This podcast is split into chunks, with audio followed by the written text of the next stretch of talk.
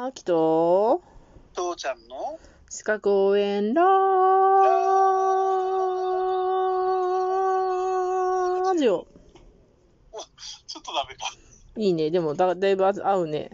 合ってきたね。うん、うん、今日はなんか筋肉の話しようと思って。お、いいね。プロテインの話じゃないよ。なんだ。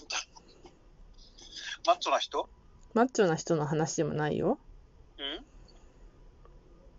いや筋肉は、うん、自らの意思で動かせる髄位筋っていうのと、うん、自らの意思じゃ動かせない不髄位筋っていうので、うんうん、あるんだけど、今やったね。覚えてる？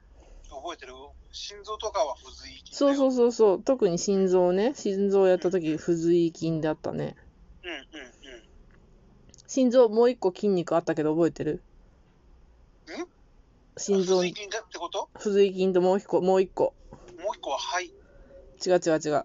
心臓の心筋は不随筋で何々筋ですみたいな感じで言ったらなんだっけ、なんでしたっけ。黄門筋っていう。ああ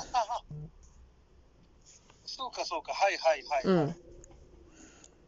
でこの黄門筋って言って分類したときに骨格筋、うんうん、骨に核に骨格に筋ねと心筋があって、うん、黄門筋と、まあ、区別として平滑筋ってあるんだけど、うん、これが内臓筋っていうね、うんうんうんうん、で内臓筋には内臓あ平滑筋の内臓筋っていうのがあるんだけど、心筋の、えっと、黄門筋の心筋である心筋と平滑筋の内臓筋は不随意筋なのね。意思によって動かせない、うんうんうんうん、で自律神経が支配してんねん、はいはいはい、で逆に黄門筋の骨格筋は随意筋なんよ、うんうんうん、で運動神経が支配しています。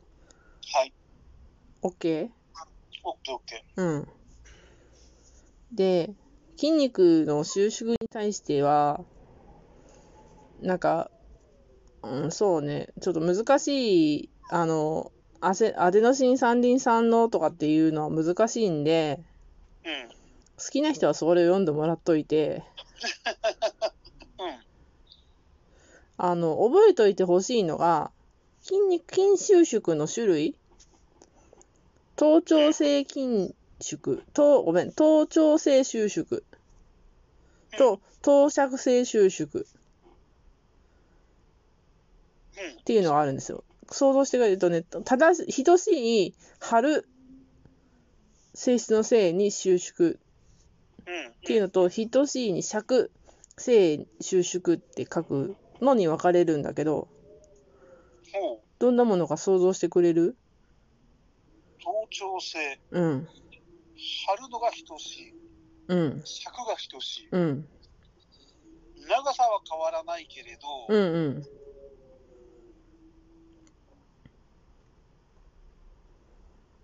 く。ああ、でもそれすごい近いよ。動くっていうか力が伝わるってことか。筋肉は筋力は発生する。例えば腕の筋肉みたいに、うん、その伸びたり縮んだりして動かす筋肉が頭頂性かな。そうだね、うん、で頭尺性っていうのは何だろう。筋肉の長さが変わらないんです。そうそう。どんなところにそんなのがあるんだろう。ただ立ってるだけでも、ああ、あとはパソコンとかのタブレットの情報機器を利用しているときもだいたいこれが多かったりしますね。ああ、えっとこれは何？そういうのは維持するっていうこと？例えば何かある形をして、うん、そこを保持するために筋力を維持していることを言ってるの？だって筋力は発生してんじゃん。あ、その他そういう収縮をしてそこでそのままにして維持するっていうことか。うんうん。はいはいはいはいはいはい納得した。うんこのふたつに分かります。うんうんうん、で頭頂性筋収縮に対しては短縮性収縮と伸長性収縮っていうのがあるんだけど、これ物を持ち上げるときと物を下ろすときのね筋肉のね、うん、動きを言いますね。うんうん、持ち上げるときは筋肉が縮むから、うんうん、短縮性、下ろすときは逆で、はいはい、伸長性だね。そうそうそうそう。うんうんうん、分かった？分かった？分からんよな分かった？うん。整理はできると思う。うん。ごめん、すぐ分かったって言えないところが課題。うん。でもその区別としては分かった。うん。明日あたりこれやろうかな。情報機器操作の。うん。ね。じゃあまあ次に筋肉と仕事について言います。うん。筋肉が引き上げることができる重さは。うん筋肉の太さに比例します。うん。わかる？まあマッチョな人ほどできるってことだね。そうそうそうそう。うん。で筋肉を引き上げることができる高さは筋肉の長さに比例します。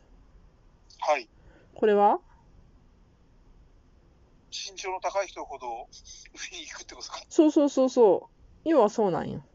うんうんうん。で筋肉の最大力は筋肉が収縮しようとするしようとするときが最大力ね。うんうんうんうん、で仕事量は負荷がかかる重さが適当なときの仕事量が最大となります。うんでちょっと分かりにくいね。うん最大力ってのは要はトルクだわね。トルクっていうのトルクっていうか基本的にだからその動かそうとした時の一番最初にその力が出ますよ。ああそうそうそうそううん、うん、もうそこから先は要は筋肉が疲労を始めるからうん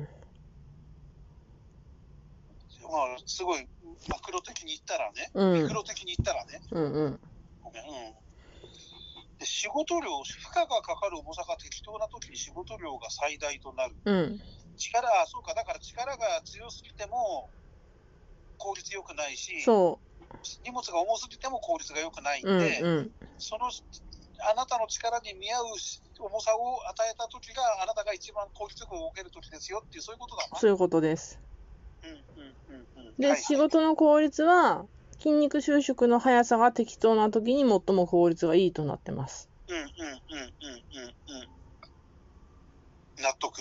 うん、そこも上。上が分かれば下も分かる。うんうんうんうん。うんうん。で筋肉疲労さっき言ったけど、うん、疲労の原因が筋肉中のグリコーゲンがこう収縮して、うん、酸素が不足していると。こう乳酸になるのね、うんうん、酸素がちゃんとあったら水と二酸化炭素に分解されるんだけど、うんうん、不足していると乳酸っていうのになってそれが筋肉疲労の原因になります。おーなんかすごいぞ。うんなんかすごい分かりやすかったぞ今の。あ本当ちょっとそのさっき難しいから飛ばそうかって言ったそのアデノシン三リン酸の加水分解っていう話なんだけど、うんうん、